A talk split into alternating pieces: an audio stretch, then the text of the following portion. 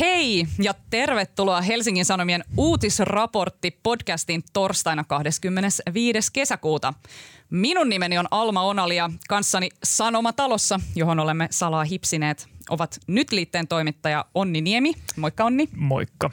Ja sunnuntai-toimituksen toimittaja Iida-Sofia Hirvonen. Moikka Iida-Sofia. Moikka. Ja äh, haluaisin kysellä teiltä näin tällaisen helleviikon kunniaksi, että millä tavalla te olette selviytyneet näistä käristyskupoleista? No täytyy sanoa, oli suunnaton ilo saapua tänne Sanomatalon ilmastointilaitteiden viileään syleilyyn, koska asunnossani on lähemmäs 30 astetta lämmintä joka päivä.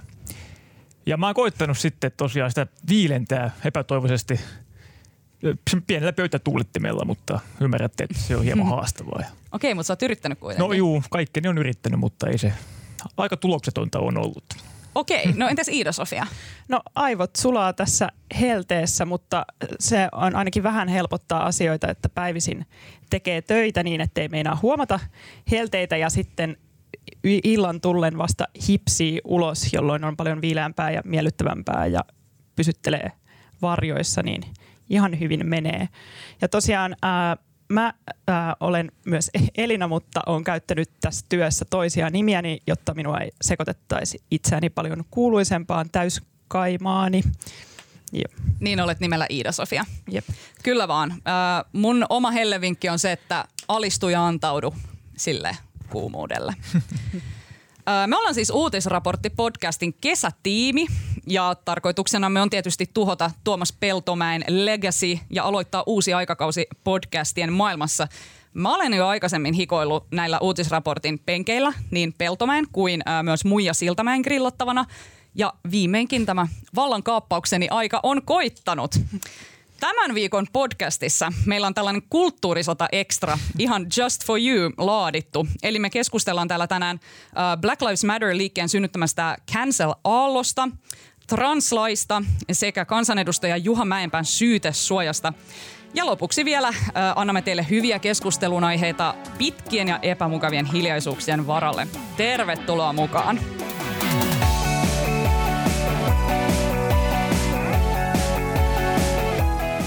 Eli meidän ensimmäinen aihe liittyy uh, Black Lives Matter liikkeeseen, joka jatkaa kulkuaan ja hyvä niin. Uh, mä oon sitä mieltä, että kunnollinen itsereflektio tekee vain hyvää meille kaikille. Mutta tällä viikolla, tai itse asiassa viime viikolla uh, arvostettu yhdysvaltalaislehti Washington Post julkaisi artikkelin, joka monien mielestä meni liian pitkälle. Ja täytyy sanoa, että henkilökohtaisesti itsekin vähän pöyristyin, kun luin sen. Onni, sä äh, kirjoitit tuosta artikkelista ja sen seuraamasta keskustelusta artikkelin. Äh, mistä tässä Washington Postin artikkelissa oikeastaan oli kyse? No joo, se oli outo artikkeli, sitä ei käy kiistäminen. Se käsitteli oikeastaan siis lehden pilapiirtäjän Tom Toussin luona järjestettyjä Halloween-kutsuja vuodelta 2018, eli kahden vuoden takaisia yksityiskekkereitä – se on ilmeisesti tämmöinen instituutio siellä, että joka vuosi on tämmöiset perinteiset bileet, joihin tulee sitten niin postin toimittajia kuin sitten poliittista eliittiä ja taiteilijoita ja ynnä muita, että kerää tämmöisen ison, mm. ison lauma ihmisiä juhlimaan ja koska Halloween juhlat, niin siinä tietysti pukeudutaan naamias asuun. Ja eräs näin oli pukeutunut aika ihan normaalisti, siististi, business casual vaatteisiin. Hänellä oli nimikyltti rintapielessä, jossa luki, että hei, minä olen Megan Kelly – ja Megan Kelly oli siihen aikaan NBC-kanavan aamuohjelman juontaja, eh, joka oli herättänyt samalla viikolla kohun puolustamalla valkoisten ihmisten oikeutta eh, käyttää blackfacea, eli maalta naamansa mustaksi, jos heidän tarkoituksena on esittää mustaa ihmistä esimerkiksi roolihahmona tai muuten. Ja kuten arvata saattaa, niin tämä nainen, Sue Safer, saapui juhlien sitten naama mustaksi maalattuna. Aivan, eli hän tällä niin ironisesti esitti tätä Megan Kelly-hahmoa, joka siis puolusti ihmisten niin kuin, oikeutta käyttää tällaista hyvinkin niin kuin, rasistista uh, blackface juuri näin, juuri näin. Se oli tämmöinen niin ironinen vitsi. Joo. Ja mitä sitten tapahtui? No sitten kävi niin, tietysti sitä vähän osa katseli pitkään siellä juhlissa, että mikä, mikä homma, että on toi vähän pöyristyttävää. Että Joo, tosi vanhanaikaista. Niin, että kulmakarvoja ainakin nousi paljon. Mm. Ja juhlissa oli sitten tota, kaksi naista, jotka puuttuivat tähän sit toimintaan. Toinen oli puertorikolaistaustainen Lexi Gruber ja toinen oli afroamerikkalainen Lyric Prince. Ja he sitten menivät sanomaan tälle Schaeferille, että, että tämä ei ole todellakaan ok, että sulla on blackface, että tämä on tosi loukkaava meitä kohtaan. Niin olivat vielä sanonut jotenkin näin, että, että sun asu on ruma. Eh, Niin. Ja niin kuin, vähän niin kuin haukkuneet häntä myös rumaksi Joo, jotenkin. kyllä. Et se oli vähän sellainen ehkä vaikea tilanne myös heille, että miten mennä väliin Ihan varmasti. tällaisessa, tällaisessa Kyllä, kyllä. hommassa. Kyllä, Joo. kyllä. Et siinä kynnys oli kova mennä sanomaan, mutta he, he Joo. menivät. Ja sitten Schaefer oli nauranut vähän siinä sitten jotenkin. Ja Jotenkin vaivaantuneena siinä. Joo, Joo, joo. joo. näin. Ja tota, no sitten se oli ilmeisesti ker- kerrottu ihan tämmöiseksi huutamiseksi. Eli Schaefer oli saanut topakan puhuttelun siinä sitten ja, ja hän lähti kotiesta aika pian juhlien jälkeen. Ja oli seuraavana päivänä katuvainen sitten lähettänyt tälle juhlien isännälle Tom Tousille ö, sähköpostia ja soittanutkin vielä ja pahoitellut, että hän pilasi nämä juhlat ainakin osien, tai osan ihmisten kohdalta. Ja no ei siinä sitten, kohu laantuu sitä kaksi vuotta aikaa, mutta sitten tosiaan kaksi viikkoa, viime viikolla, Mm. niin tämä Lexi Gruber lähetti sähköpostia tälle juhlien isännälle ja vaati tietää, että kuka tämä nainen oli kaksi vuotta sitten juhlissa ja minkälaista valtaa hän käyttää yhteiskunnassa. Ja se oli aika vaikea tilanne sitten Toussille. Se oli ilmeisesti hänen perhetuttunsa kuitenkin Mm. ystävä ja hänen alkuun ei paljastanutkaan sitä, tätä, tämän naisen nimeä. Mm. Mutta sitten niin Post teki tästä valtavan pitkän artikkelin, jos kaksi kirjoittajaa ja mittaa oli ties kuinka paljon. Jossa on siis selvitetty todellakin, että Kyllä. mitä siellä juhlissa tapahtui. Siellä on otettu yhteyttä näissä juhlissa olioihin ja kysytty, että miltä tämä tilanne on heidän mielestään näyttänyt. Ja siis tämä Sue Schaefer, siis kysehän, kysehän ei ole minkäänlaisesta vallankäyttöstä, vaan hän on ilmeisesti joku ihan tavallinen matami jostakin, mikä hän oli, joku graafinen suunnittelija. Joo, hän oli ihan, ihan tavallinen keskikäinen graafinen suunnittelija, eli kyseessä ei ollut julkisuuden henkilö tai minkälainen, Poliitikko tai- niin, ei minkälainen yhteiskunnan vallankäyttäjä. Aivan. Ja sen takia että kohu onkin poikkeuksellinen, koska nyt se, se kohdistuu tämmöiseen ihan tavi, tavis ihmiseen. Ja lisäksi siis outoa myös se, että Washington Post on se taho, joka nostaa tämän julkisuuteen, eikä esimerkiksi jotkut somekeskustelijat tai joku muu. Siis kyllä, ehdottomasti. Mun mielestä tämä nimenomaan herättää sen keskustelun siitä, että, että mikä on journalismin tehtävä tämän Black Lives Matter-liikkeen tavallaan vaatimusten ja tarinoiden raportoimisessa, koska tässä tilanteessahan niin kuin siitä artikkelista käy ilmi, että nämä kaksi naista, jotka oli niin kuin halunnut lähteä selvittää tätä Sue Schaeferin identiteettiä, että kuka hän on ja käyttääkö hän valtaa, että heille ei siis kelvannut Sue Schaeferin niin kuin henkilökohtainen anteeksipyyntö, vaan he halusivat, että hän pyytää julkisesti anteeksi, mutta eihän nämä bileetkään ollut julkiset. Tämä, niin tämä kuulostaa aivan täysin kolmen ihmisen väliseltä selkkaukselta, jos, niin kuin, ja jostain syystä tämä Washington Post on tehnyt valtavan tutkivan artikkelin. Siis mun mielestä se on vähän noloa. Ehdottomasti, ehdottomasti. Ja Mun se, se on noloa. ja se juttu ei perustelu itseään millään tavalla. Et siinä ei Aivan. kerrottu, että miksi tämmöinen juttu on tehty. Eikö siis nimenomaan, mä ihmettelen kanssa, että, että millä tavalla niin kuin näitä Washington Postin niin kuin, toimittaja on kiristetty Niin. kirjoittamaan tällainen juttu. Kyllä. Niin kuin asiasta, jolla ei oikeasti, joka tuntuu, se, siis tämähän sai myös ne kaksi naista, jotka sitä Sue Schaeferia läks vähän niin kuin jahtaamaan, niin sehän saa heidätkin näyttää aika huonolta, koska tämä näyttää sellaiselta niin kuin henkilökohtaiselta kostoretkeltä, mm. Joka on sitten haluttu tehdä niin kuin vielä tämän niin kuin, mm. sanomalehden kautta. Niin, näin se on. Ja sitten herää kysymys just, että niinku, että eikö tavallaan, että journalismilla pitäisi varmasti olla parempiakin keinoja puuttua rakenteelliseen rasismiin, siis vaikka mm. niin kuin oikeasti penkoa sitä, vaikka näitä poliisin vallan käyttämistä paljon tarkemmin ja pitää siitä niin kuin meteliä tai niin kuin ylipäätänsä institutionaalista, että se on niin paljon helpompi lähteä sitten niin kuin henkilöiden perään tuossa tavallaan asiassa tai just siinä, että niin kuin jäädään jankkaamaan jostain, että kuka on sanonut mitä tai niin kuin kuka on tykännyt mistäkin twiitistä missäkin tilanteessa niin kuin sen sijaan, että oikeasti pureuduttaisiin. Totta kai se on niin kuin paljon vähemmän vie resursseja selvittää tuollaista niin kuin muutamien ihmisten välistä Mm. selkkausta, kun lähteä oikeasti tutkimaan jotain asiaa, mikä niin kuin voisi muuttaa jotain valtarakenteita. Ja sitten vähän niin kuin näyttää myös siltä tietenkin, että, että nyt niin kuin on kaikkien tahojen, niin kuin myös medioiden tavallaan osoitettava ikään kuin ainakin Jenkeissä se, että niin kuin ollaanko niin kuin Black Lives Matter-liikkeen puolella vai, niin kuin, vai että jos, jos tavallaan ei oteta sitä niin kuin selkeästi sitä puolta, niin ollaan helposti sitä vastaan. Mutta mut on- tämä onkin se kysymys, että onko journalistien tehtävä toimia jonkun liikkeen niin kuin äänitorvina tai olla niin kuin jotenkin aktivisteja. Koska no mä oon varmaan sit tosi jotenkin vanhan aikana konservatiivinen, mutta mä oon ehkä ainakin sitä mieltä, tai no en edes ehkä, vaan mä oon sitä mieltä, että eihän toimittajan tarvi olla mikään aktivisti. Että kyllähän meidän tehtävä on niinku raportoida asioista niin kuin No, tasapuolisuusharhasta voi tietysti puhua, että onko objektiivisuutta olemassakaan, ei varmaan. Mutta niinku se, että tässä tapauksessa ainakin niinku vaikutti siltä, että jotenkin eh, nämä toimittajat on täysin niinku laitettu johonkin ihme hihnaan ja niinku käveletytte tällaiseen niinku tilanteeseen, jossa journalistin ei pitäisi olla. Kyllä, kyllä. Ja, ja toimittaja, eihän, hän voi olla aktivisti. Niin, Minusta, niin. että se, niin kuin, jos otetaan joku valmis agenda, mitä lähdetään ajamaan, niin eihän mm. se ole toimittajien tehtävä eikä journalismin tehtävä. Niin, että niinku se, että, että mun mielestä on nimenomaan asiallista niin kuin toimittajan kirjoittaa yleisesti ilmiöistä ja vaikka niin kuin, ö, tehdä artikkeleita siitä, että miksi joku blackface vaikka on ongelmallinen. Mm. Mutta niin onko se sitten niin kuin, mm, ei joo. Mut ei. siis toi varmaan niin näyttäytyy jotenkin toi, että kun monet yritykset on esimerkiksi ottanut kantaa siis tavallaan, että ollaan niin kuin tässä niin kuin mm. puolella ja sitten tavallaan niin kuin media, mediatkin sitten osallistuu siihen jotenkin, tai kyllä mielestäni ainakin joku New York Times on aika selvästi ilmassut tavallaan tukensa vaikka niin kuin mm. tälle liikkeelle ja noin, mutta tota, niin kuin, tämä niin kuin ei vaikuta kyllä siltä tavalta, miten asiaa pitäisi käsitellä. Ei, ei todellakaan. Sähän olit myös sitten löytänyt niitä tahoja, jotka oli kritisoinut Washington Postia niin kuin mm. tästä artikkelista, niin millaisia argumentteja siellä sanottiin?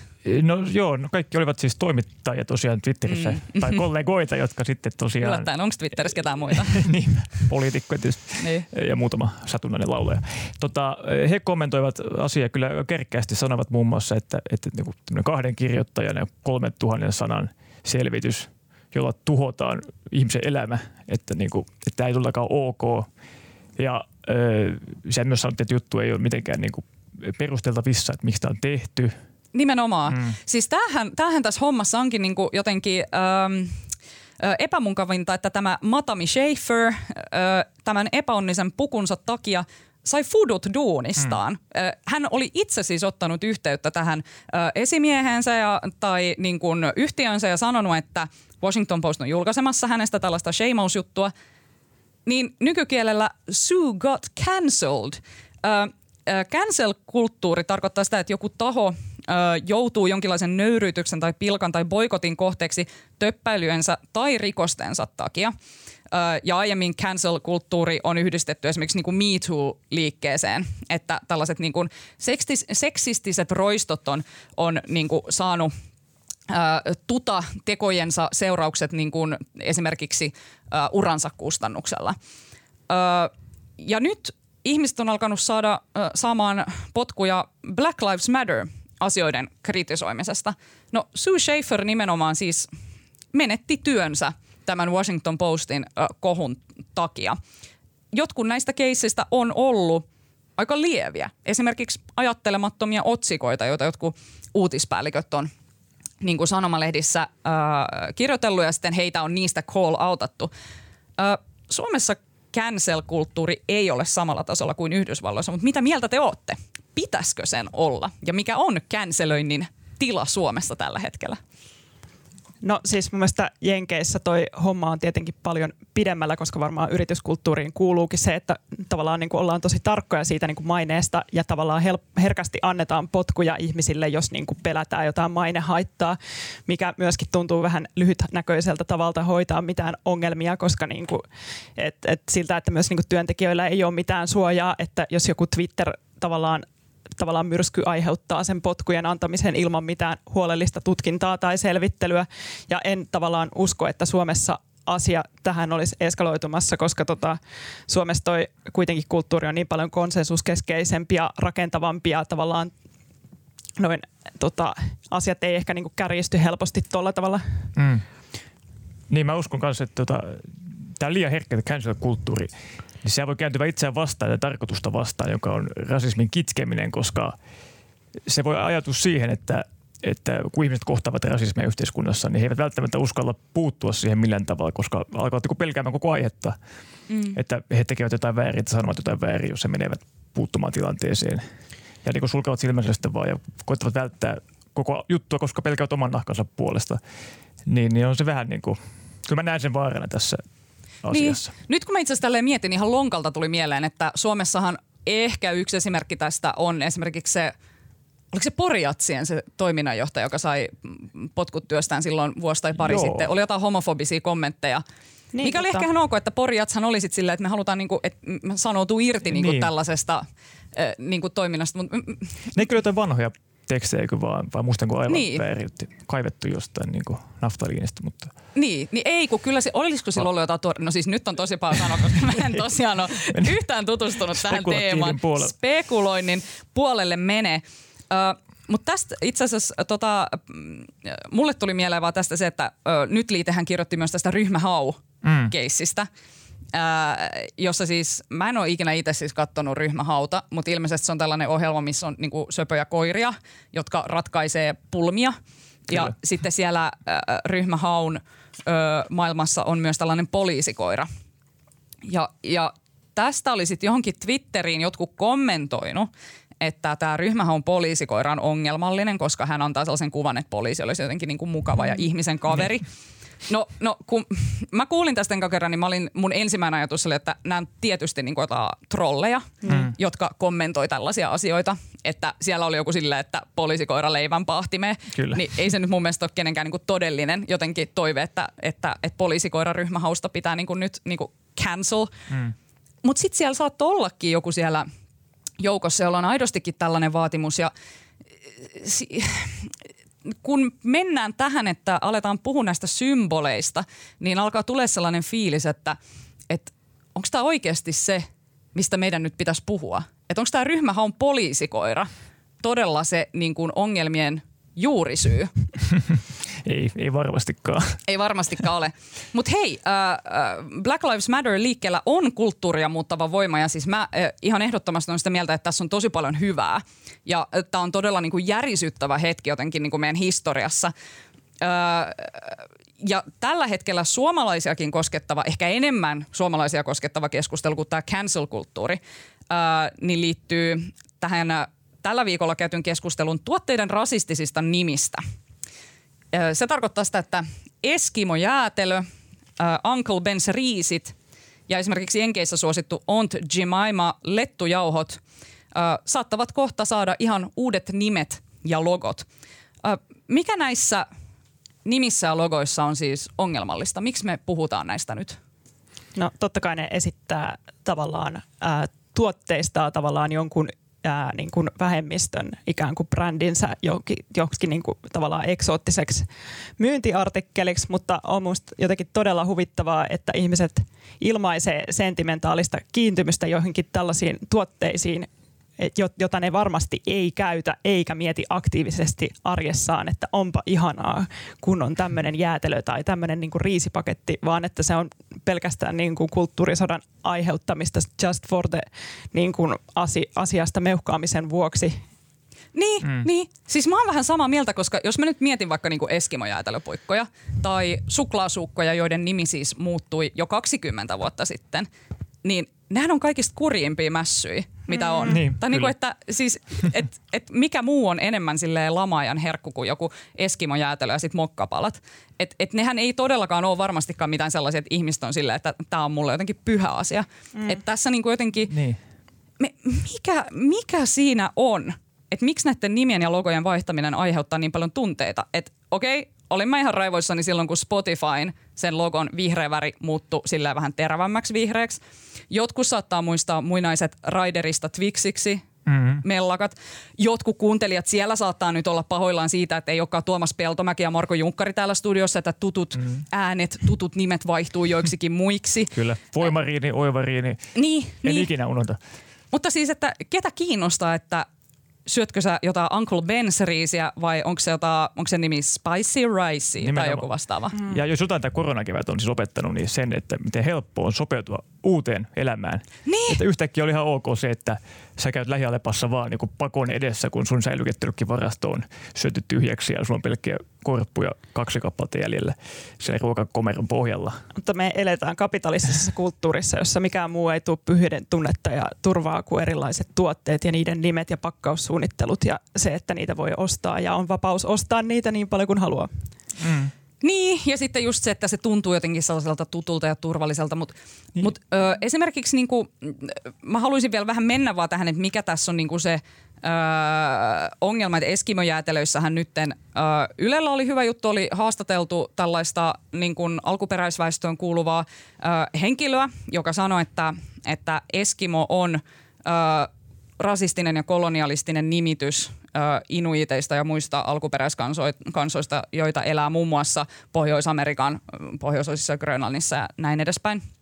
Että mun mielestä se on perusteltu, että jos joku ihminen, joka henkilökohtaisesti kokee, että mun mielestä tämä nimi ei ole ok, niin kyllähän sen silloin voi vaihtaa. Mutta onko teidän mielestä tässä jotain sellaista niinku rajaa, että niinku, mi, missä menee se raja, että kuinka pitkälle asioita voidaan muuttaa – No siis jonkun ihan, vaatimuksen takia. Ihan kyllä kaikkea voi muuttaa ihan loputtomasti periaatteessa. Tai siis niin, periaatteessa ja silleen asioita pitää kuitenkin brändätä koko ajan uudelleen ja kehittää uusia tuotteita. Siinä tulee työtä kaikenlaisille brändityöryhmille, viestintätyöntekijöille, graafisille suunnittelijoille, konsulteille, jotka, joilta voidaan ostaa vaikka palveluita vähemmistöasioissa ja näin poispäin. Että kyllä niin tämä ehkä niin kuin pitäisi nähdä ihan myönteisenä asiana, mutta, se on kyllä tosi niin masentavaa, että se on niin kuin pääasiallinen niin kuin uutinen ja keskustelun aihe, toisin kuin vaikka niin kuin oikeasti ne, ne tavallaan niin kuin rakenteelliset asiat, jotka ehkä sitten niin kuin uhkaa ihmisten henkeä arjessa.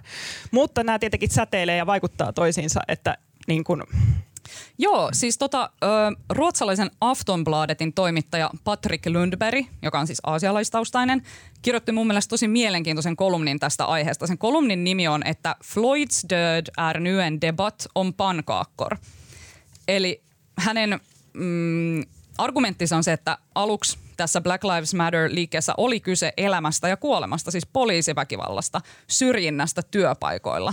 Ö, ja nyt onkin kyse riisistä ja hän on siis käynyt tämän saman keskustelun aiemmin Ruotsissa, koska siellä tuli kohu näistä sellaisesta karkkipussista kuin China Puffs, mitkä on sellaisia niin kuin puffattuja, jälleen kerran vähän kuivia kuria karkkeja ehkä, mm. mutta niin kuin, että logossa oli sitten sellainen niin kuin, mm, ongelmallinen kiinalaishahmo tai joku sellainen. Ja tota, tota, siellä sitten Ruotsissa väiteltiin siitä, että onko tämän karkkipussin logo rasistinen, eikä lainkaan enää puhuttu esimerkiksi aasialaisnaisten ihmiskaupasta. Mm. Ja se Sundbergin niin kuin, argumentti on se, että, että nämä symboliriidat tavallaan on jotenkin sellainen helpompi tapa puhdistaa myös tavallaan sitä omaa omaa tuntoa niistä vaikeista aiheista, kun oikeasti puuttuu niihin rakenteellisiin ongelmiin. Et kyllä mullekin tuli vähän sellainen fiilis tässä, että onhan se helpompi vaatia jotain jäätelöä vaihtamaan kääreensä, kuin se, että mä vaikka oikeasti istuisin alas jonkun oman sisäisen rasistini kanssa, tiettäkö, silleen vähän käymään dialogia, että mikä on meininki, Alma, sinun sisäisen niin kuin, sisäisten ennakkoluuloisen rasismisi kanssa. Totta kai, on se näin, mutta kyllä sitten se, että jos joku, joku iso firma vaihtaa sen rasistisen logonsa pois, niin ei se ainakaan huono asia ole. Ei. Et kyllä mä sitä pidän niin kuitenkin, se on yhteiskunnallinen teko ja kannanotto myös vaikka se taustalla olisikin joku tämmöinen oman liiketoiminnan edistäminen ja halutaan olla niin kuin kuluttajien kanssa samalla puolella niin sanotusti.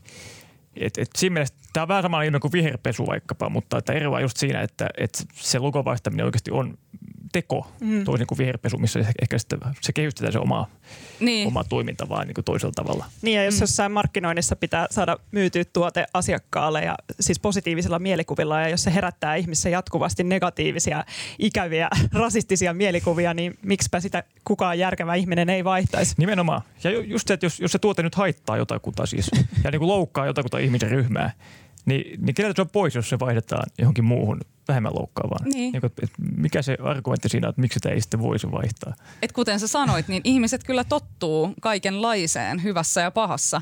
No mä kysynkin teillä, teiltä nyt sitten, että minkä nimen te antaisitte uudelle Eskimopuikolle? No mun täytyy sanoa, mä oon aina viettänyt semmoisista asioista, jotka jo nimessään tyhjentävästi ilmaisevat, mistä siinä on kyse.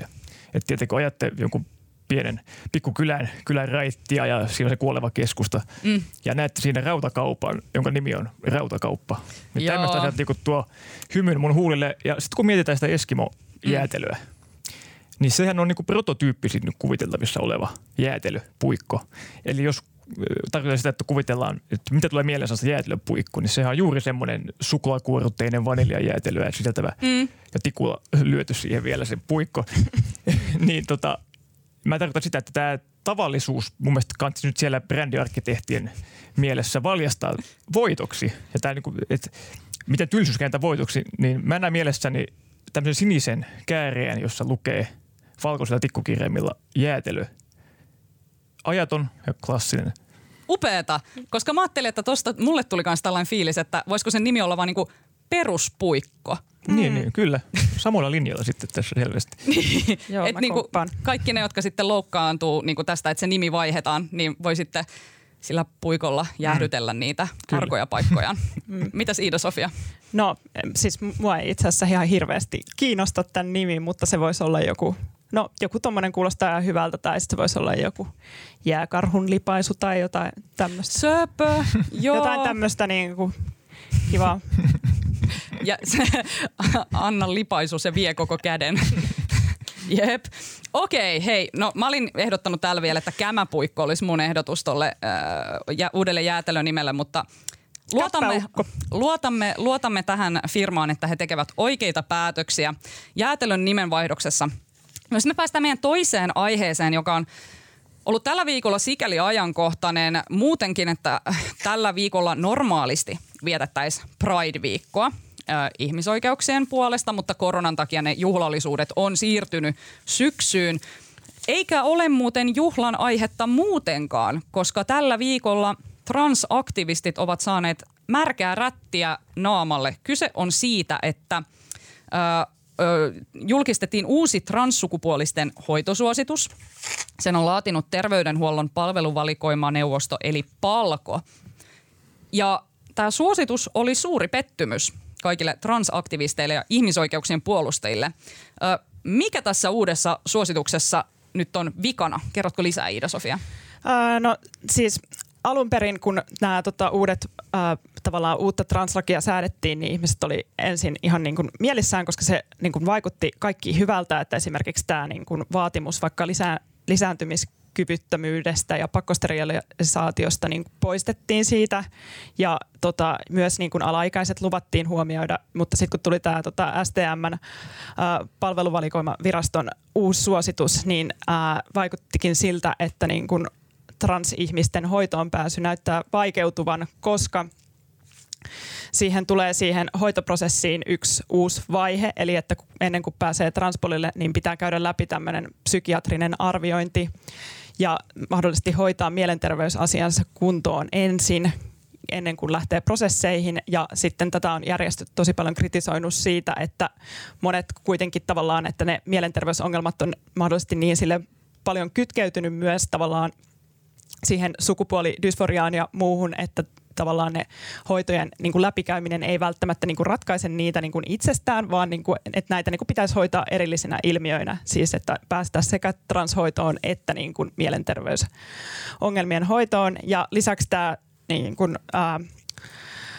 tämä uusi palvelu tota, niin tavallaan syrjii ää, mun sukupuolisia ihmisiä, eli että tavallaan transhoitoihin haluavien pitää ilmeisesti niin kuin joko, jopa niin kuin feikata, että he haluavat olla vastakkaista sukupuolta eikä, niin kuin, eikä niin kuin tavallaan muun sukupuolisuutta ikään kuin tunnisteta. Ja lisäksi myös tota, ää, alaikäisten, alaikäisten niin kuin tavallaan hoitoon on kehotettu niin kuin erityistä harkintaa. Okei, mutta tota, mikä tää, sanotko vielä, että mikä tämä psykiatria-homma siis oli, että heidän mielestään ei ole hyvä, että siinä vaaditaan jonkinlaista niin kuin psykiatrilausuntoa ennen kuin siirrytään transpolille hoitoon vai? Joo, siis äh, periaatteessa siis äh, siinä ne kokevat, että siinä tulee tavallaan yksi askel lisää, joka vaikeuttaa erityisesti niin kuin pieniltä paikkakunnilta tulevien pääsyä transhoitoon, koska tavallaan että transpolit on keskitetty Tampereelle ja Helsinkiin mm.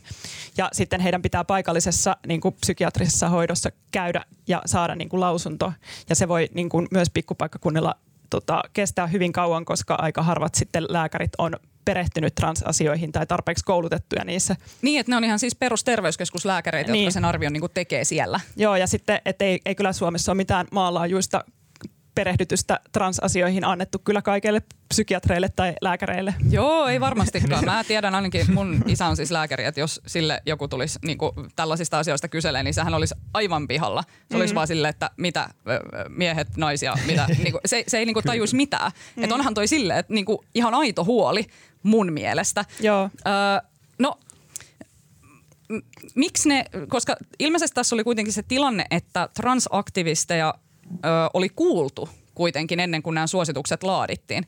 Ö, ja he ajatteli silloin, että kaikki olisi hyvin. Ja sitten nyt ilmeisesti nämä suositukset olikin silleen, että siellä ei ollut yhtään otettu huomioon niitä heidän esiin tuomiaan huolia tästä asiasta. Niin mi- miksi ne transaktivistien niin kuin, mm, niin kuin omat kommentit ei päätynyt sitten tähän suositukseen? Joo, siis mä en itse asiassa ihan tarkalleen edes tiedä, että siis siinä on, niin kuin he ovat tehneet omia tutkimuksiaan, joiden, niin kuin, jossa ilmeisesti myös niin kuin nämä aktivistit on kritisoinut, että siinä on ollut hyvin pieni otanta ilmeisesti ihmisiä, ja he olivat sitten näiden tutkimustulosten perusteella päätynyt siihen, että ihmisten mielenterveysongelmat ei ole helpottanut, vaikka he ovat päässeet hoitoihin, ja tästä he ovat tehneet sitten tämän tota, päätöksen, että niin kuin, että hoidot pitäisi niin kuin psykiatrisesti käydä läpi ennen kuin pääsee transhoitoihin. Ja sitä on niin kuin myös tulkittu, monet nämä niin kuin, tota, Trasek ja muut järjestöt on kommentoinut, että tätä psykiatrista uudelleenarviointia voitaisiin verrata vaikkapa eheyttämiseen tai tämmöiseen, että pitää niin kuin osoittaa jotain tietyn tyyppistä persoonallisuutta ennen kuin tavallaan tulee nähdyksi. No kuulostaa kyllä huolestuttavalta. Kyllä, mm. niin kuin, kyllähän niin kuin, tosi kamalaa, niin. että jos on sellainen fiilis, että saadakseen jotain hoitoa täytyy yrittää esittää jotain muuta kuin mitä on, tai että ei, on sellainen olo, että ei tule kuulluksi. No, ö, mitä tälle asialle voisi nyt tehdä? Onko nyt tämän palkon niin kun suositusten mukaisesti tämä Suomen translainsäädäntö naulattu kiinni, vai voiko tähän asiaan vielä vaikuttaa? Siis se on niin kuin nyt ilmeisesti nämä, niin kuin, nämä tota, suositukset on niin kuin ihan niin kuin, tavallaan lyöty lukkoon ja sitten tota, ilmeisesti ainoa tapa niin kuin, vaikuttaa niihin välittömästi on se, että tavallaan, että jos vaikkapa toi Krista Kiuru avaisi tämän asian käsittelyn uudelleen, niin kuin, mm. että, niin kuin, että pääsisi tota, niin kuin arvioimaan sitä ö, niin kuin vaan niin kuin uudestaan, mutta sitten ilmeisesti niin kuin myös tässä niin kuin palkossa ilme, tota, päätöksen tehneet ihmiset vaihtuvat. Ja tässä on kaikenlaista niin kuin hämärää, että mä luulen, että nämä niin kuin muutokset varmaan tulee pääsemään läpi, mutta siinä vaan tulee viemään aika paljon aikaa. Ja että siinä mielessä mielenosoittajien, että väite siitä, että nyt on tehty takapakkia, pitää aivan paikkaansa. Niin, eli siis onko nämä uudet suositukset jopa huonompia kuin ne aikaisemmat mallit, mitä on ollut? No tavallaan joo ja ei, mutta siis siinä mielessä Joo, että tavallaan tuli lisää vaiheita prosessiin, mutta siis siinähän mielessä ei, että esimerkiksi sitä pakkosterilisaatiota ei enää ole, mikä kuitenkin on kaikista pahimpia varmasti näitä Niin, se on nyt poistunut. Joo, Joo. tai mm. se on vuosi sitten päättiin poistaa. Mm. Mutta siis Suomessahan on niinku jotenkin, niinku Euroopassakin on tullut niinku mun mielestä niinku noottia siitä, että Suomessa tämä translaki on aivan niinku jotenkin äh, takapajunen verrattuna vaikka muihin Pohjoismaihin. Mistä tässä on kyse? Miksi Suomessa ollaan niin eri portaalla tässä asiassa?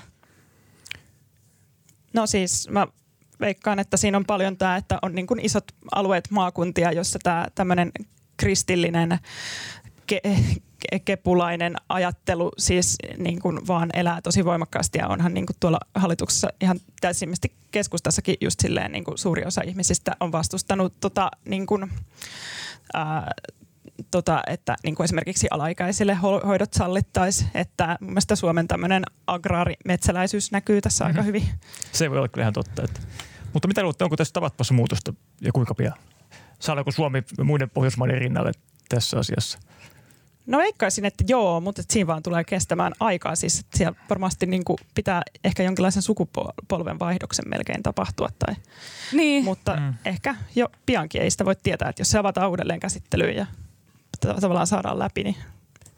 Kyllä, niin. Kyllä mm. mäkin luulen, että niin. tässä tapahtuu muutoksia.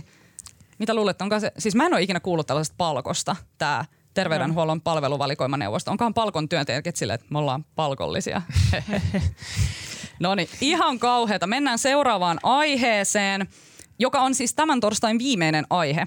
Ja se on perussuomalaisten kansanedustaja Juha Mäenpään syytesuoja – josta käytiin eilen keskiviikkona eduskunnan täysistunnossa todella kiihkeä ja ajoittain aika sakeakin keskustelua. Mutta mä käyn nyt ensin läpi tämän asian taustat. Tämä oli mullekin vähän sellainen, niin että, että kun mä kuulin näitä sanoja sille syytesuoja, valtakunnan syyttäjä, täysistunto, tiettäkö mä oon heti jotenkin silleen, että mun aivot vaan sammuu ja mä oon vaan silleen, että ei. Mutta äh, hommahan meni näin, että vuosi sitten perussuomalaisten kansanedustaja Mäenpää typerästi rinnasti maahanmuuttajat vieraslajeihin, kun hän kommentoi hallitusohjelmaa.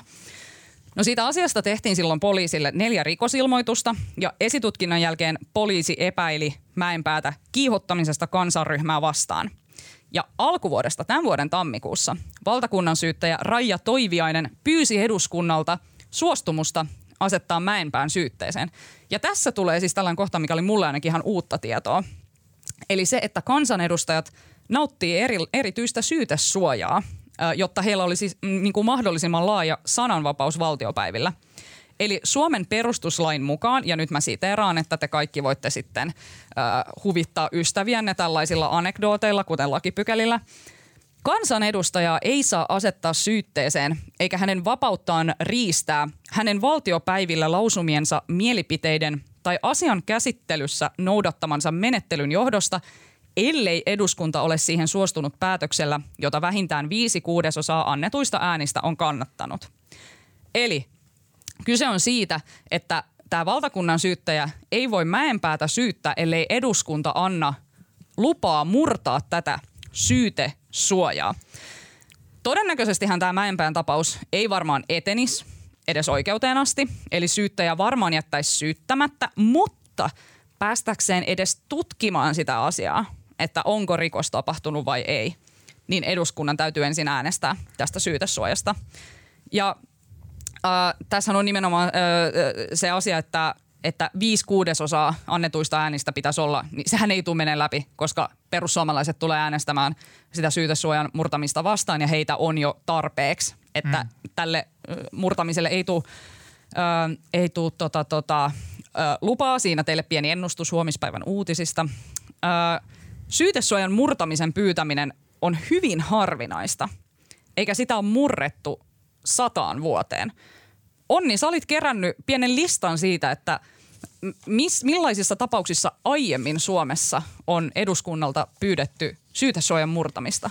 Joo, mä tähän hieman perehdyin ja t- tota, löysin teoksen – sen on kirjoittanut valtiosääntöoikeuden emeritusprofessori Mikael Hideen ja teoksen nimi on Juridiikkaa ja muoto eduskuntatyössä.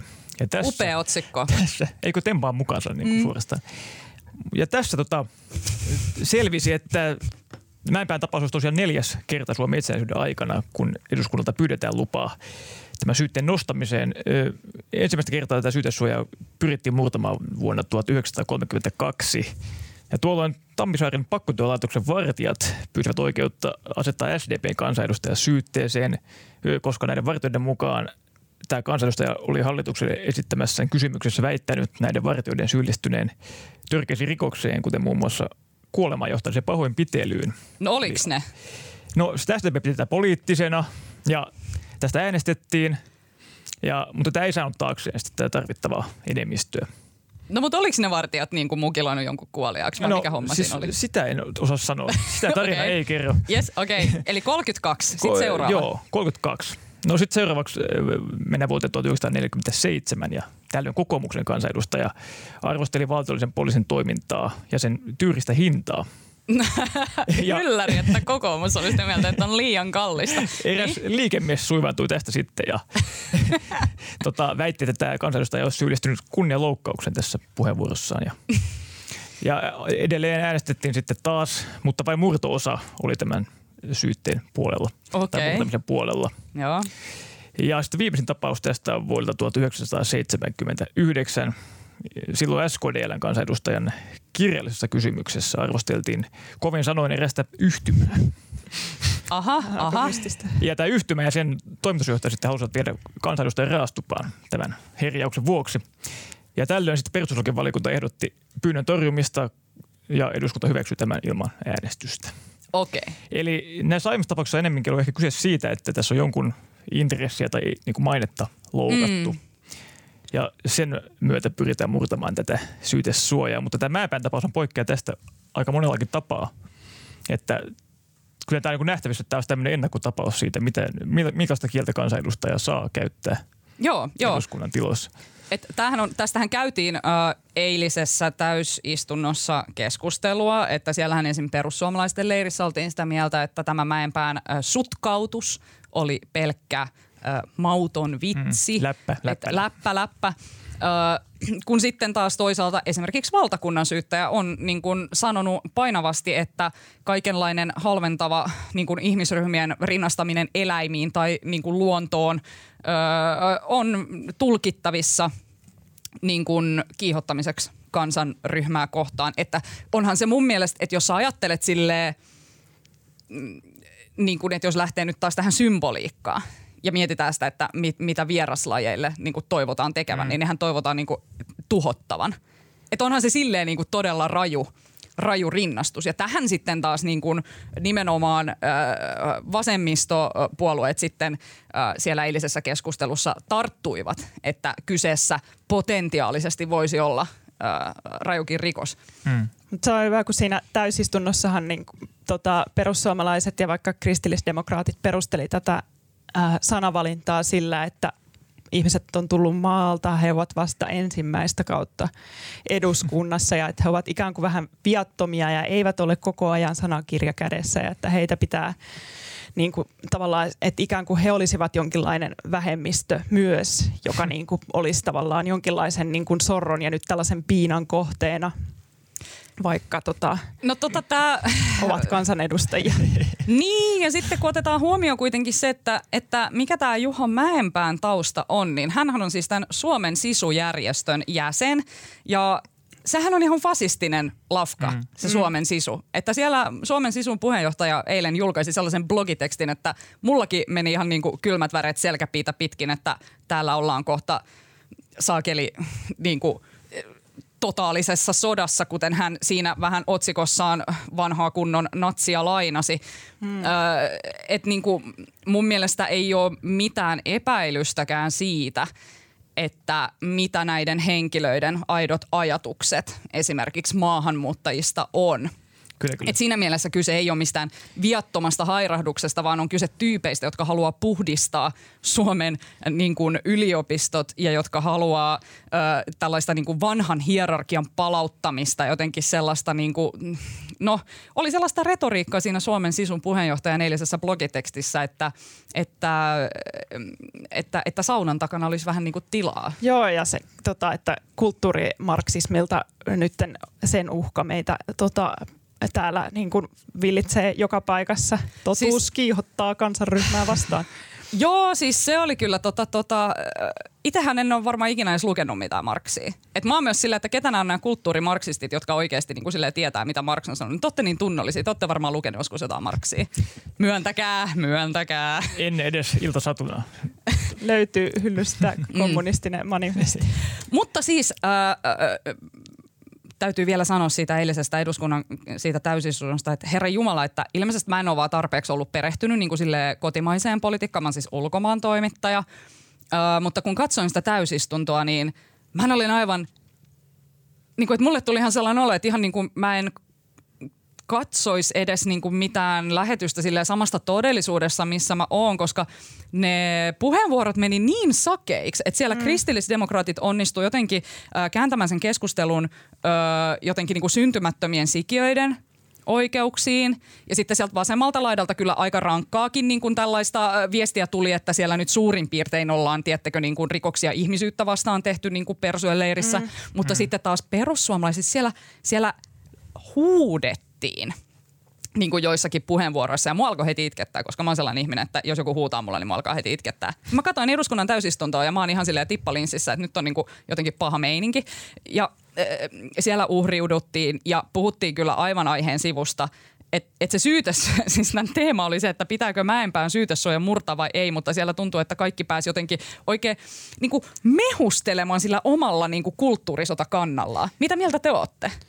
Niin, täytyy muistaa siis se, että tässä ei äästä siitä, mitä mieltä ollaan nyt Juha Mäenpäästä henkilönä tai perussuomalaisista tai tai edes siitä, että onko tässä välttämättä niin kuin rikosta tapahtunut, vaan tässä äästää siitä, että, että annetaanko niin kuin, valtuudet tutkia tätä hommaa oikeusteitse. Niin. Just Eli, näin.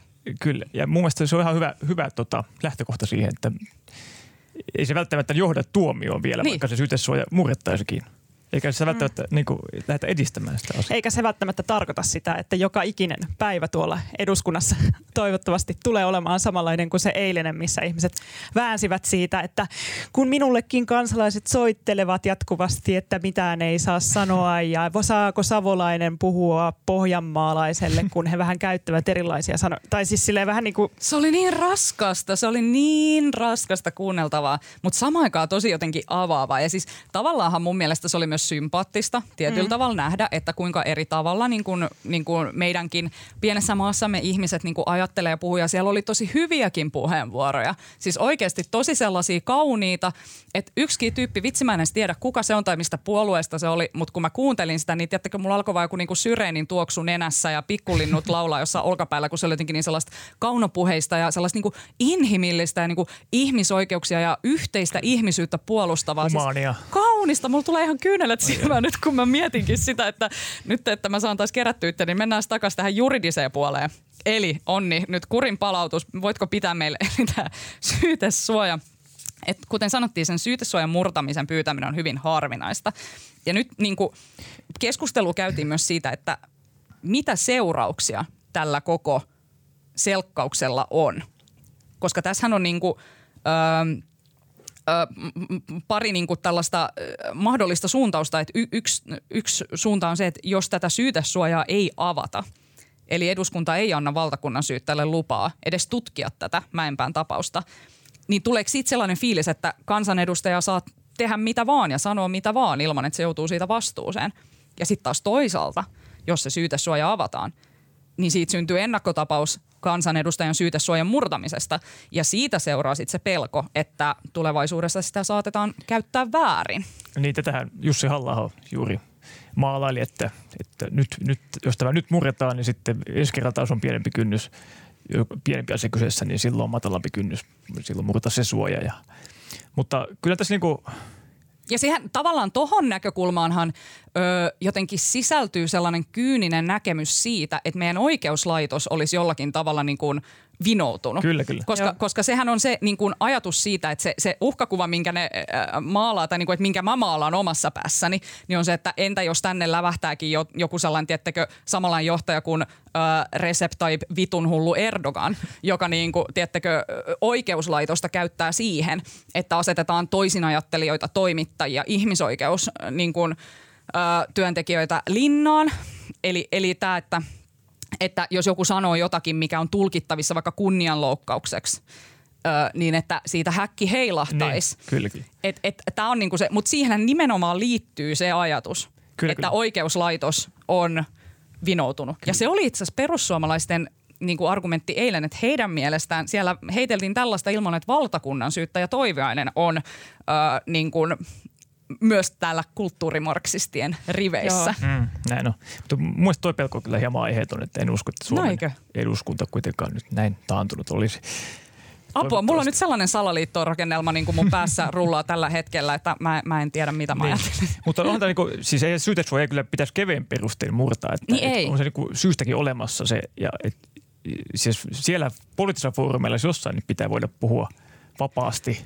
Ja sananvapauden pitää toteutua ihan täydellisesti, että sehän on korostetussa asemassa. Mutta Tässä tässähän tilanteessa niin kuin nimenomaan, että kyllähän pitää voida sanoa mitä vaan, mutta Herran Jumala, Nimenomaan. kyllä sä voit puhua asioista ilman, että sä loukkaat Kyllä, jotakin ihmisryhmää tai ihmistä tai se, että tämä on vitsi. No sillä, no vittu keksi parempia vitsejä. Kyllä. Mm. Niin kuin, että kyllähän sä voit olla hauska ilman, että sä oot törkeä rasisti. Nimenomaan, nimenomaan. Se on aivan selvä. Ja, Ihana sä passiivi tuli sieltä. Ai jestä, no niin. ja totta, mutta sitä vaan rikosoikeuden professori Kimmo Nuotio kommentoi mm. muistaakseni Ylellä sitä, että, että vaikka tämä tuskin murtuu tämä syytesuoja huomenna, Niin. niin tämä on silti merkittävä ennakkotapaus ja lähettää sen viestin, että, että kansanedustajakaan ei ole niin kuin absoluuttisen koskemattomuuden piirissä, vaan että hänenkin sanomisiaan voidaan tutkia. Tämä voi potentiaalisesti murtua tämä syytesuoja. Niin, kyllä. Eli tämä niin kyllä on tässä vahva viesti joka tapauksessa, vaikka se äänestys olisi tosiaan. Ja se on, se on niin kuin ihan hyvä viesti, koska tämä Niin. tulee taas siihen niin kuin takaisin siihen keskusteluun, että kuinka niin kuin sanat luo todellisuutta. Ja ö, mennään ehkä vähän sinne tavallaan symboliikan puolelle, mutta kyllä niin kuin mun mielestä tässä ihan tärkeää viestiä sinänsä annetaan. Ja tähän samaan lopputulokseenhan tuli myös perustuslakivaliokunta, mm. joka siis itse pohti tätä asiaa, niin kuin, että perustuslakivaliokunta pohti sitä, että suositteleeko he tätä syytesuojan murtamista vai ei. Ja perustuslakivaliokunnan enemmistö päätyi suosittelemaan tämän syytesuojan murtamista, vaikka hekin siis, ö, tässähän perussuomalaiset on tietysti nyt tässä väittänyt, että täällä on niinku politi- et, niinku vallan kolmijakooppi Montesquieun niinku perintö on täysin liattu, että nyt täällä ö, poliitikot ja eduskunta niinku on tuomitsemassa ihmisiä. Mutta eihän, eihän siitä ole kyse, vai onko?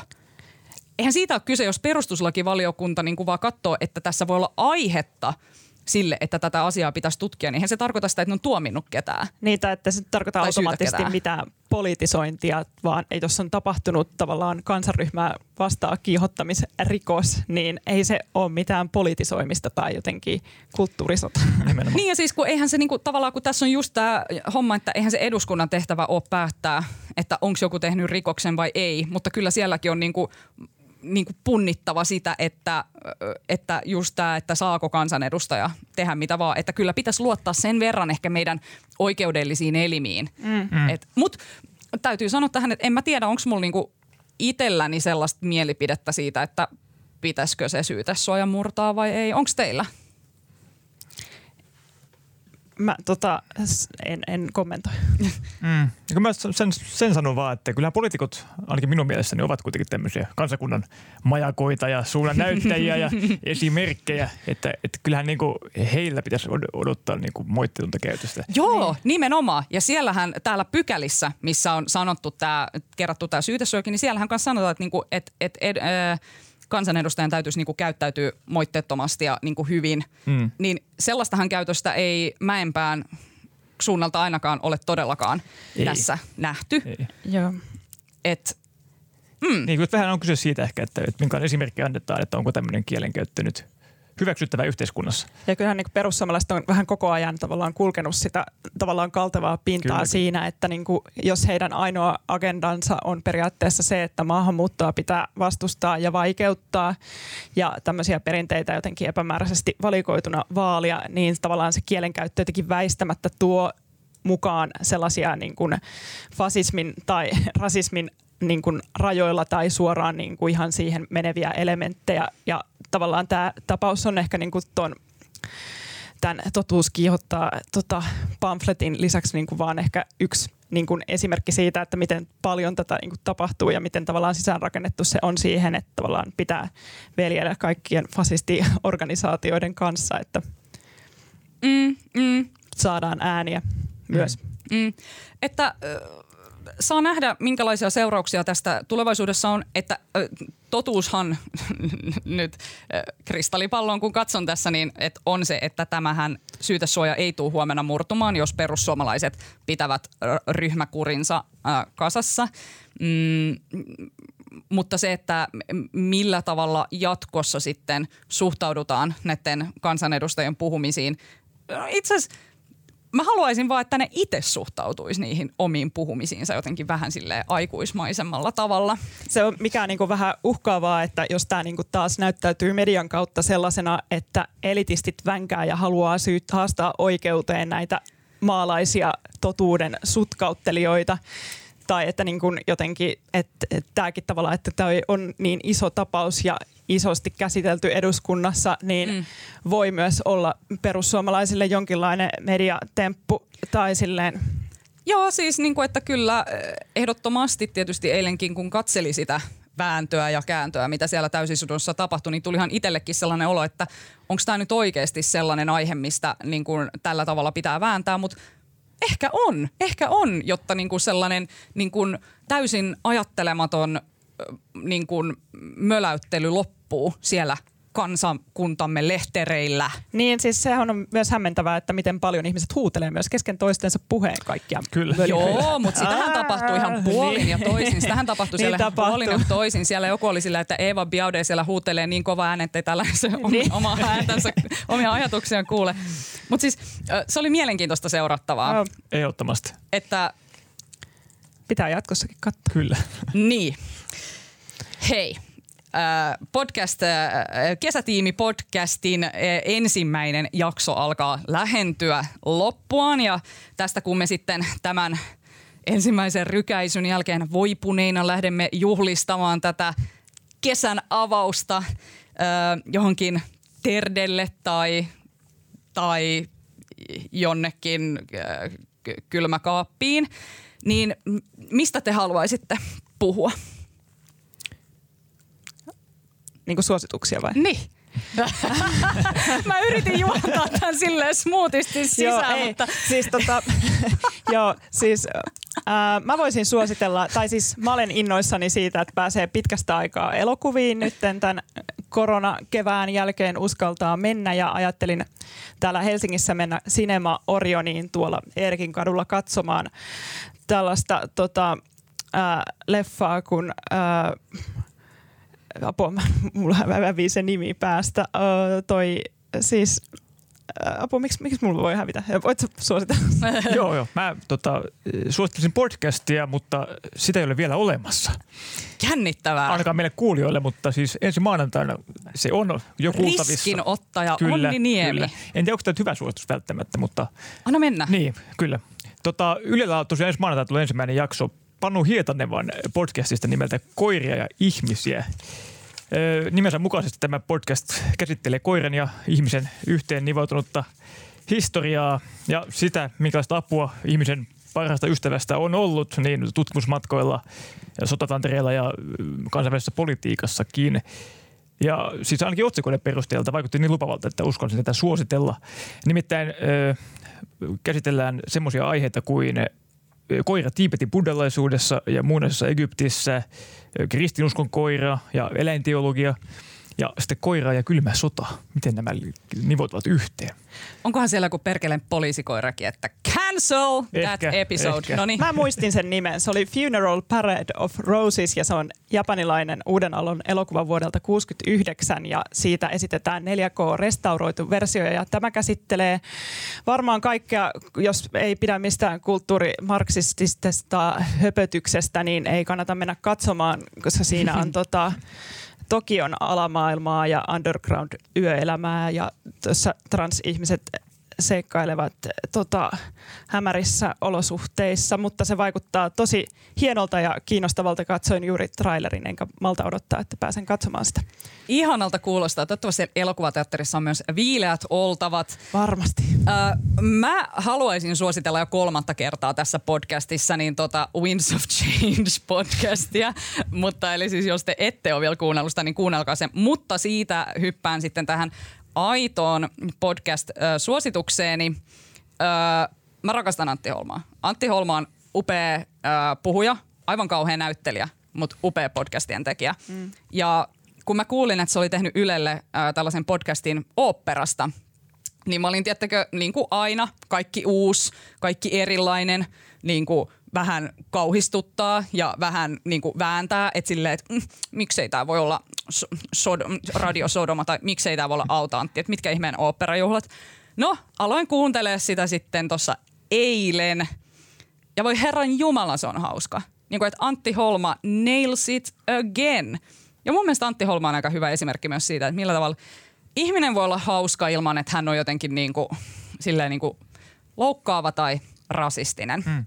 Se, oli, se oli hyvä podcasti kyllä ja siis pidettiinkin siitä, että sillä oli vähän enemmän asiaa kuin Radio Sodomassa. Joo. Tai sillä oli tämmöinen piru sivistävä vaikutus, että puoliksi onkin vähän niin kuin vakavaa, mutta puoliksi kuitenkin ihan sketsikamaa. Siis herra jesta, seuraavan kerran kun joku lähtee heittämään tätä opera läppää, niin mä pystyn heittämään Puccinit ja kuulkaa papagenot ja, ja, ja leporellot ihan tosta lonkalta vaan, että varokaa vaan. Eli Antti Holman oopperajuhlat Yle, Yle Areenasta löytyy äh, aivan erinomainen podcasti ja kevyttä kuunneltavaa tällaisten kulttuurisota ekstrojen jälkeen. Ja tässä oli kaikki tältä erää. Kiitos Onni Niemi. Kiitos. Iloa minun puolellani. Kiitos Iida-Sofia Hirvonen. Kiitos, hauskaa olla täällä. Minun nimeni on Alma Onali ja äänen ja kuvan ja kaiken mun mahtavan meille tekee tällä viikolla ihana Janne Elkki. Lähettäkää meille palautetta at uutisraportti tai pistäkää postia Peltomäelle ja me nähdään ensi viikolla.